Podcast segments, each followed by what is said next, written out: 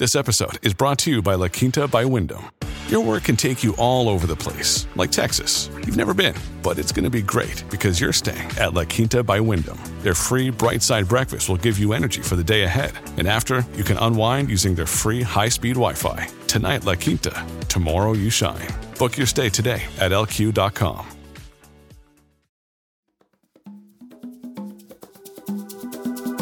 Today on CityCast Denver, if you want to get Councilman Joel Clark to really nerd out, ask him about trash. Because currently Denver hauls a lot of trash to landfills, like way more than other cities. Ever since he was elected to council, Clark has pushed this out there idea to fix that, but he says he's not running for re-election. So with only 1 year left, can Councilman Clark convince Denverites to pay for their trash?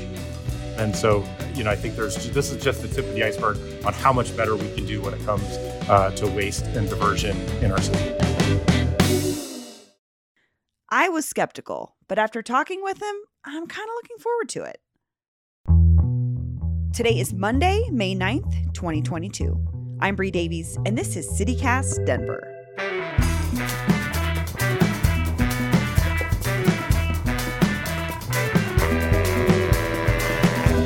Councilman Joel Clark, welcome to CityCast Denver.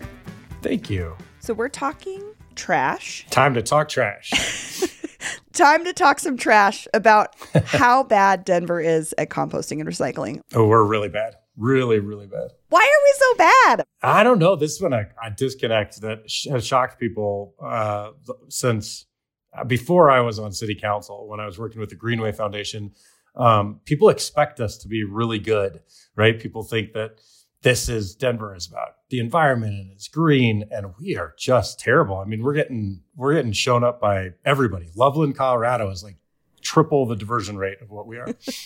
So we don't really know why. We have some bad habits, I would say. We have some bad habits, and I think we do know why. We have a system that was set up where all the incentive is for you to do the wrong thing and none of the incentive is for you to do the right thing.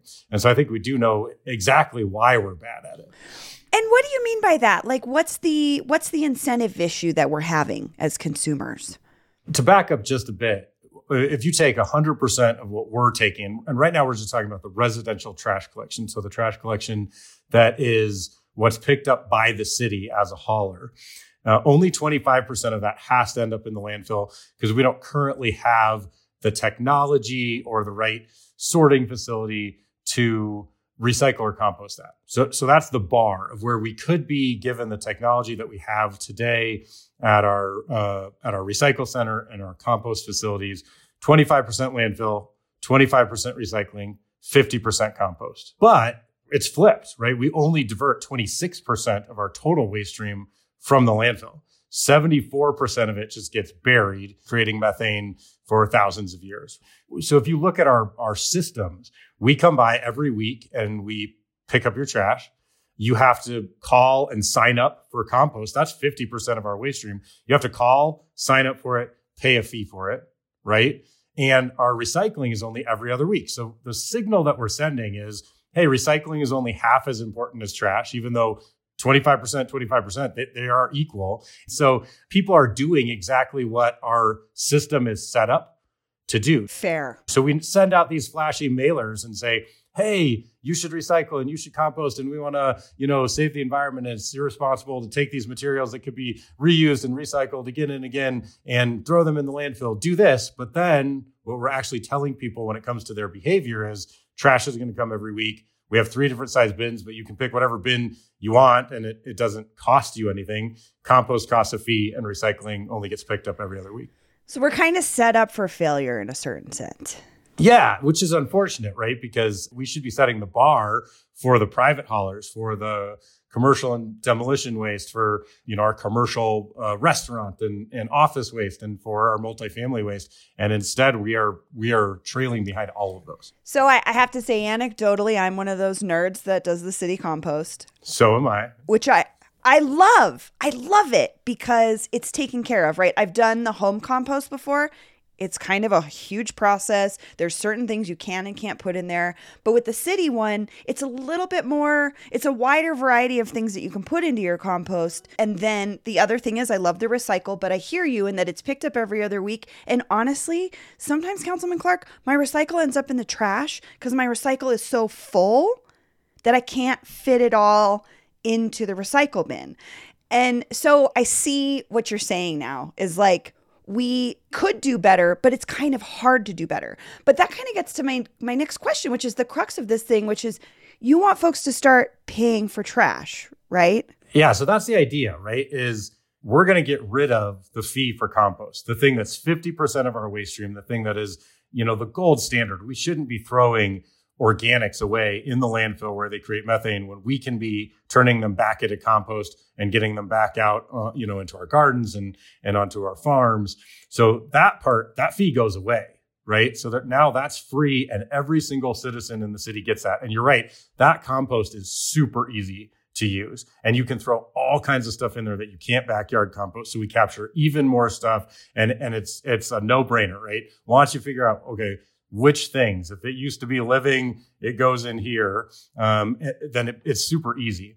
And then you are not the only person who has that problem where your recycling bin gets full and then it's going to be another week before they come and you end up putting material that could be recycled, aluminum infinitely, right? These great materials in the trash because there's nowhere else to put them.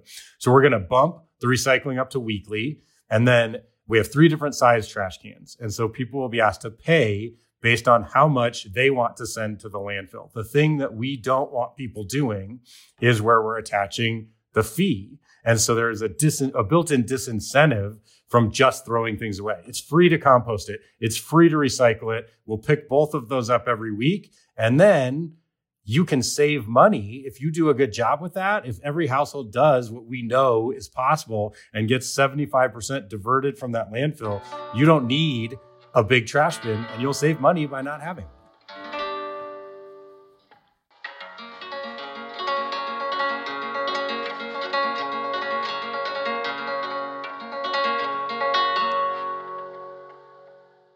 Evernorth Health Services, we believe costs shouldn't get in the way of life-changing care, and we're doing everything in our power to make it possible. Behavioral health solutions that also keep your projections at their best? It's possible. Pharmacy benefits that benefit your bottom line? It's possible. Complex specialty care that cares about your ROI? It's possible. Because we're already doing it. All while saving businesses billions. That's Wonder made possible. Learn more at evernorth.com/wonder. So I have to ask, I know you mentioned that other cities, that people pay for, like even I think Lakewood is one where you pay for your trash pickup through a private service. It's not provided. So have you looked at other cities that have implemented the kind of program that you're looking at? Yeah. So we're one of the last cities to convert our system from this to a volume-based or a pay based on what you send to the landfill system.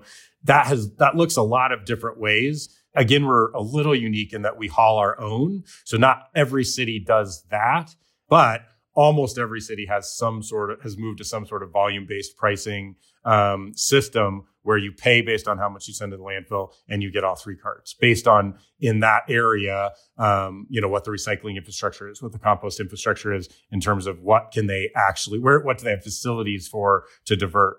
And, even here in Denver where we talked about that last 25%, I got to tour a diaper recycling plant. Like there are places where they can get 96%, 98% of their waste out of the landfill because there is technology out there. It's not necessarily here in Denver, but that's another thing that we can look at down the road as we get our diversion up is that 25% is not just things that have to go away forever. It's things that we don't have the technology and infrastructure here to do better on. And so, I think this is just the tip of the iceberg on how much better we can do when it comes to waste and diversion in our city. So we have a lot of listeners who are renters.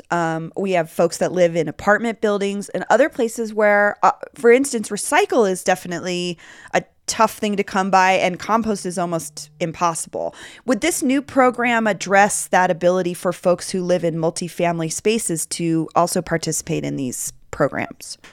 So renters if they rent in single-family homes or anything up to 7 units. That's who the city hauls for. So it's anyone who the city is your hauler.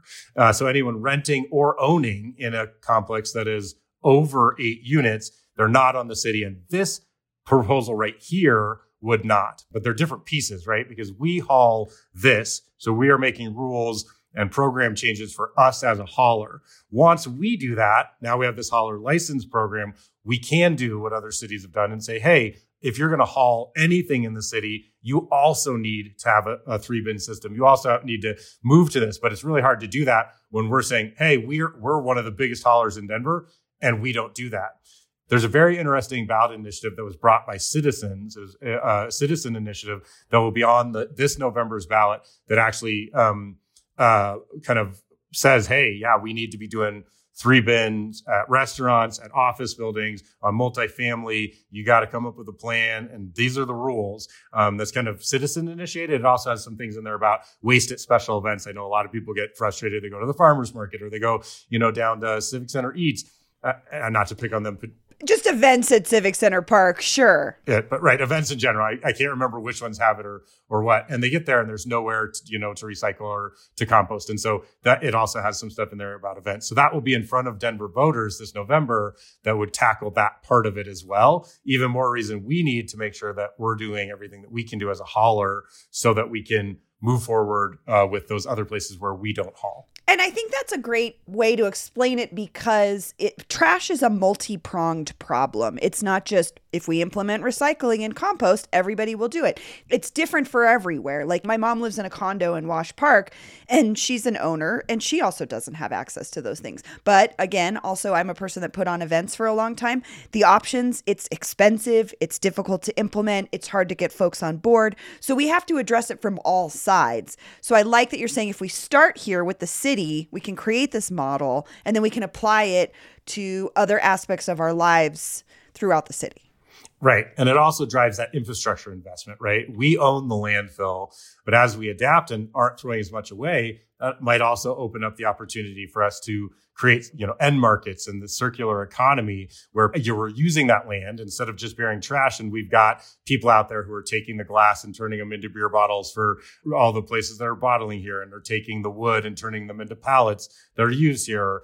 There was a company that proposed taking the drink pouches and turning it into fire-resistant drywall. So there are lots of really cool things that also, when you really look holistically at the problem, it's not just about recycling those things, but then we don't want to be putting those things, on vehicles to ship them around the world to get them reused. We want to create those end markets right here in Denver so that we're taking that stuff and we're reusing it as locally as possible, taking the carbon footprint out of that. And so that's part of it is we need to get to this critical mass where we're capturing enough of these materials that we can then place some of these really cool, innovative end markets right here and turn those materials right around where, from the time you throw it in the recycle bin, it gets sorted at the MRF, it goes and it's turned into something that you're then using again at the grocery store or at the store is a short period of time. And it hasn't traveled around the world to do that. It's just traveled around the Denver metro area. I think that's really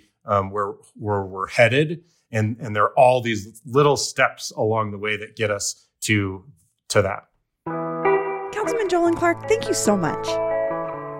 Thank you. I'm excited that you're excited about it's always fun to run into another nerd with a green card. So I'm a real trash freak. I love it.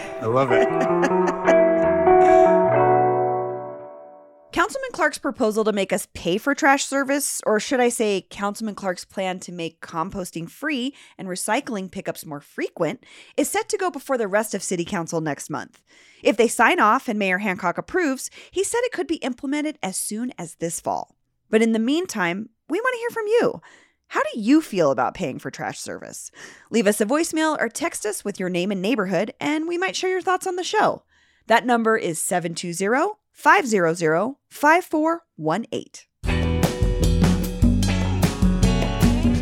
Hey Denver, it's Paul. I'm a producer on the show, and I'm popping in here just for a second because I left a thread hanging during our rigorous and definitive conversation about the best donut in Denver on Friday. In that episode, I shared my suspicion that the local donut chain City Donuts despite the hometown branding, is actually just a Winchell's in all but name. Well, over the weekend, one listener and longtime Aurora resident wrote in to confirm that City Donuts at 746 Peoria Street did, in fact, used to be a Winchell's. I also got in touch with City Donuts, and they confirmed that the owner used to work for Winchell's at that same location. I still have not been able to actually talk to the owner, though, to ask what, if anything, they changed about the donuts when they rebranded. I'll get back to you when I have more about this highly pressing and important donut news. That's all for today here on CityCast Denver. If you enjoyed the show, why not take a minute to tell a friend about us? Rate the show wherever you get your podcasts and subscribe to our morning newsletter, which you can do at denver.citycast.fm/newsletter. We'll be back tomorrow morning with more news from around the city. Bye!